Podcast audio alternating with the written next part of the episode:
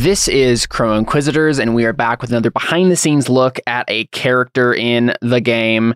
Unfortunately, it is just me today. I couldn't find a time, or, you know, just schedules just didn't work out to have Trevor on for the podcast. He hasn't done role playing game stuff with us uh, in a while, and so um, don't have like regular contact, and, and so it just didn't end up happening uh, to uh, to be able to have him on to talk about Sergio. But I am here to just talk briefly about who Sergio was as a character and just some thoughts about him in the same vein as we've been doing for the behind the scenes stuff on this so far. Uh, so, so as I mentioned on, I believe it was the last episode, episode five of Chrome Inquisitors, I, I had a little blurb about why Trevor joined the campaign. Uh, but just to you know reiterate that for for people who maybe missed it or need a refresher.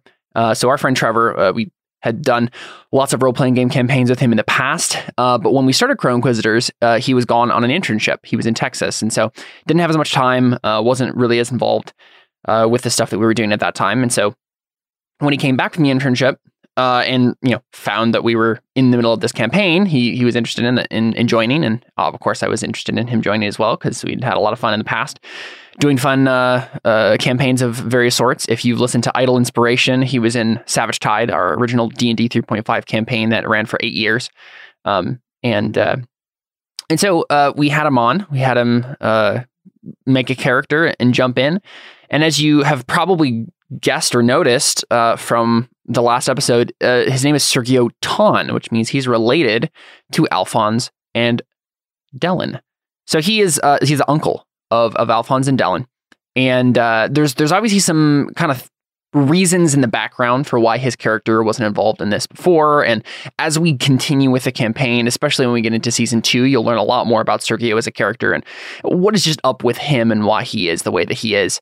Um, and, and what his relationship in the Ton family is, like how he interacts with the other members of the Ton family, what his place and role is in the family and in the religious hierarchy. Uh, and so we'll learn that more about that in the future. But um, so obviously, right, we had Trevor come on kind of late into into the uh, into the campaign, into season specifically.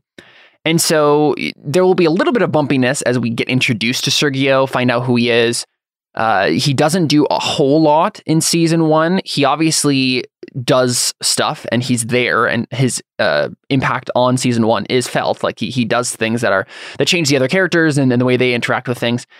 Uh, but he really doesn't come into his own stride until season two, and I'm I'm really excited to get to season two because of that. There, some of the stuff that Sergio does in season two, some of the arcs that he's involved in, uh, are some of my favorite role playing game moments of all time. Uh, still to this day. Uh, so let's talk about Sergio for a little bit, shall we? So Sergio Ton is a pardoner. He is a monk. He has a lot of dis- interesting skills and traits and other things going on with his character. And so we're gonna, as we've done with the other characters in these behind the scenes looks, we're going to just get a little bit of a um, a dive into more of like the you know under the hood stuff with uh, with these characters. Um, so Sergio Ton, his uh, not beliefs, his um his life paths are born noble, itinerant monk, pardoner, strider, and thinker. Uh, so just going through those one at a time, right? So he's born noble, just like all the other um, members of the uh, the church in uh, what's it called, Saran. The the nobility and the church are really tied together, right? Um, they're almost interchangeable, but not quite, right? You can be a noble and not be part of the church, or you can be part of the church and not a noble. Um, but the, the all the people who are like on the high end of the church hierarchy are all nobles. Um, you, you, really can't be uh, a really important person in the church without also having been a noble and to some extent still being a noble. There, there's a lot of uh, kind of uh, what's the word I'm looking for? A lot of overlap uh, in those two social categories in this setting. So he's born noble. He was an itinerant monk for a while, so he spent a lot of time uh, wandering around, uh, being a monk, uh, begging for for for money, doing various religious rites and and whatnot. Then he's a pardoner. So a pardoner in this setting is someone who can forgive sins, right? So they are given uh, special coins called indulgences that can be uh, given to a, a person who has done some sort of grievous sin or, or needs forgiveness in some way or, or another. And if if the pardoner thinks that they are properly um, properly penitent, they can offer them an indulgence. Um, I'm sure that in this setting, and I don't know if we got into it too much, especially in season one, um, the like the corruption of that, right? Like I'm sure there's people who buy indulgences from pardoners. That's definitely a thing in any corrupt church, and, and this was certainly a corrupt church. I mean, it's in the tagline of the show, right? Uh, the Church of Sauron is a corrupt church. And so uh, that is obviously the case. But in theory, what happens is a pardoner sees someone who is properly penitent, and if they think that they are like worthy of basically just being instantly forgiven, and without having to go through all of the like rites and rituals that a normal person would have to go through to be properly forgiven of, of sins, uh, they can offer uh, a, an indulgence, a, a, special coin that can instantly forgive people of sins. And so uh, Sergio is a compassionate guy. Uh, he he has kind of taken that philosophy to heart of he searches out for the dregs of society and tries to redeem them. Uh, and then something happened. Um, he went on a pilgrimage to Techo, to the Techoni archipelago, and he didn't come back for a while. And uh, there are some details on that that aren't going to come into play until season two. And so I don't want to spoil things necessarily. Um, his character is a bit of a mystery at this point in the game. Um, and, and this is honestly one of the reasons that uh, I didn't do a short story for him. Uh, if you've noticed, um, I didn't do a. I've been doing that for every character, except for I guess I haven't done Alphonse, and then I haven't done Sergio, I, I, like having a short story from their viewpoint. And that's because there are things in season two that get revealed about them and the things they were doing in the past that aren't quite uh, in the open yet. Uh, and so uh, I've I've neglected or not neglected. I've uh, opted to not write those stories yet, and instead uh, you got a a fun poetry piece um, this week. But uh, never fear, Sergio's backstory will become more clear in time. There's a lot of interesting th- stuff going on with his character, but as you may be able to guess just from his life paths here, right? He has uh, the Strider life path, which means he was in the wilderness for five years. And then he was a thinker, which means you were, you know, out in an isolated place thinking about stuff for 15 years. So he was, he's been gone for 20 years. Um, and he has recently returned to Sauron and then been given the task by the Inquisitors to go join up with uh, the Crown Inquisitors, this this Inquisition, and keep them in line. Um, and uh, the, again, the details of all of that will become more clear as we play and as we learn more about Sergio. So I've gone through, and I will actually go through some of uh, Sergio's um, more esoteric abilities uh, in the next session of Crown Inquisitors, the next episode. Uh, I have mentioned just you know his weird skill. So I won't go through all of that again. But suffice it to say, he's a very interesting character with a lot of different uh, interesting skill sets uh, to be um, to be explored. Um, but uh, yeah, you know, one of his instincts is I always have food on hand to share with others. Right? He's he's he always has a snack to to give someone else, which is just a fun thing about his character. Uh, right? He has the the trait loner. He has the normal like cultural traits. He has second sight, mark of privilege, pardoner, and tonsured. Um, right. He is the brother of Elanton, who is uh, Tan or Ton. I don't know how you pronounce that, honestly. I've probably done it both ways in this campaign. Uh, but yeah, he's his brother. He's the brother of the Pope. Uh, and there's some interesting things there that will be explored later. Um, but yeah, I mean, that's kind of like the the main stuff you need to know about like his um his character and stuff. I'm trying to think off the top of my head like what uh Trevor's inspirations for Sergio were. And I, I imagine part of it is um, Trevor grew up Catholic. And so there's a lot of, you know, uh, Catholic influences on the Church of Sauron. And so I'm, and I'm sure Trevor was like, oh yeah, I know how to, you know, play a priest in this religion and I'll, I'll, I'll, I'll dig into those life experiences and, and kind of make this character based off of that. And, and there's some fun stuff with Sergio uh, and, and the church that as, as we continue. Um, Sergio is a a thinker, a compassionate character, um, and I, uh, you know, as we've been discussing characters in the Burning Wheel in, in this campaign specifically, and how um, the player, you know, the, we can tell something about the player by the character that they um, that they made in Crow Inquisitors, and and we kind of did some analysis on that in previous behind the scenes episodes. And and my thoughts on Sergio is that he is a pretty quintessential Trevor character, if you know Trevor. Um, but he is a he's a bit more on he's he's not like the most cliched Trevor character. There have been others that have been pretty um pretty on the nose. I mean, Trevor is a very intellectual person. Uh, he's he's really funny and weird, um, but very smart. Uh, very very smart, and he. Uh, but but he does, I think, like playing characters who are nice people for the most part, right?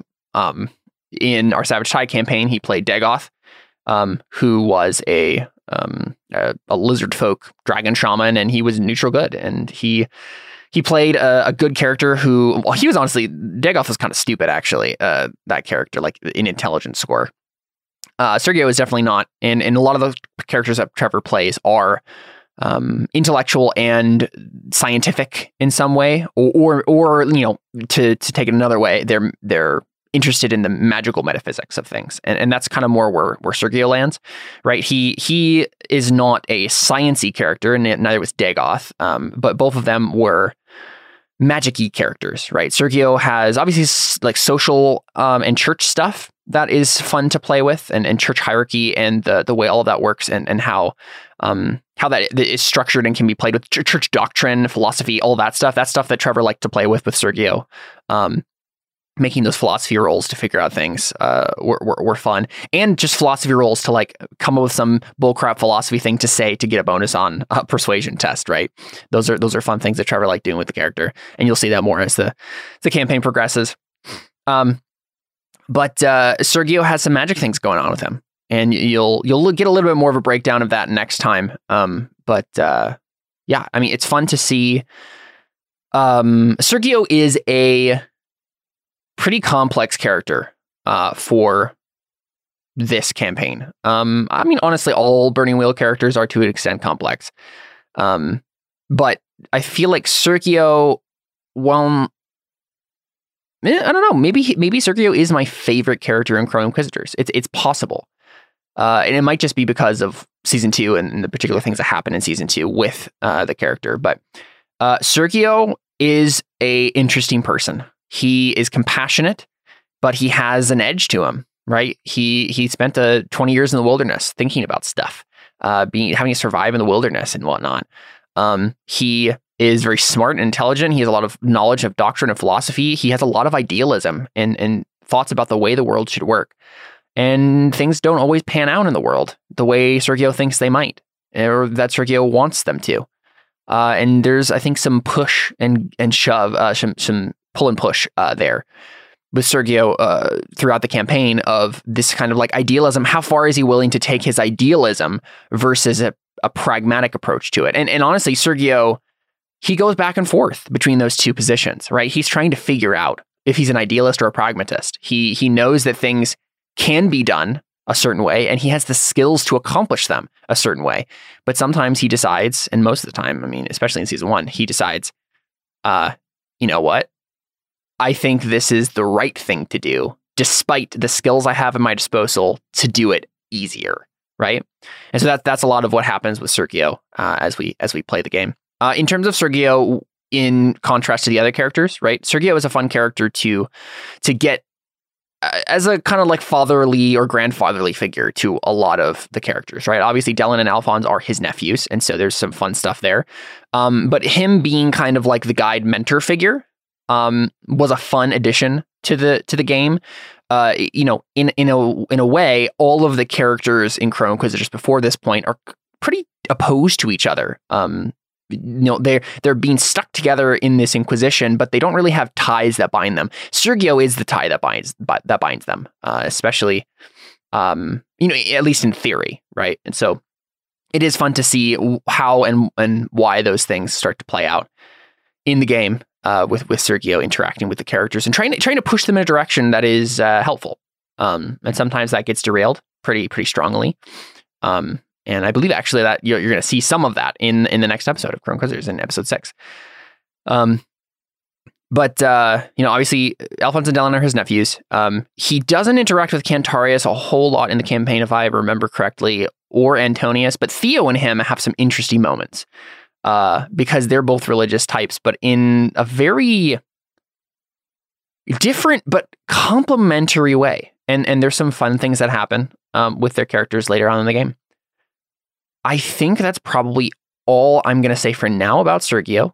uh, as I said before, right? Season one is not Sergio's spotlight. Um, he he is a background character for the rest of the season. He has some fun stuff going on with him, uh, but we really don't get Sergio in his stride um, until season two, uh, which I am excited excited to get to. I mean, it won't be for a while because these things take uh, a long time to make and produce, but uh, we'll get there. And when we do, Sergio will show you all his brilliance.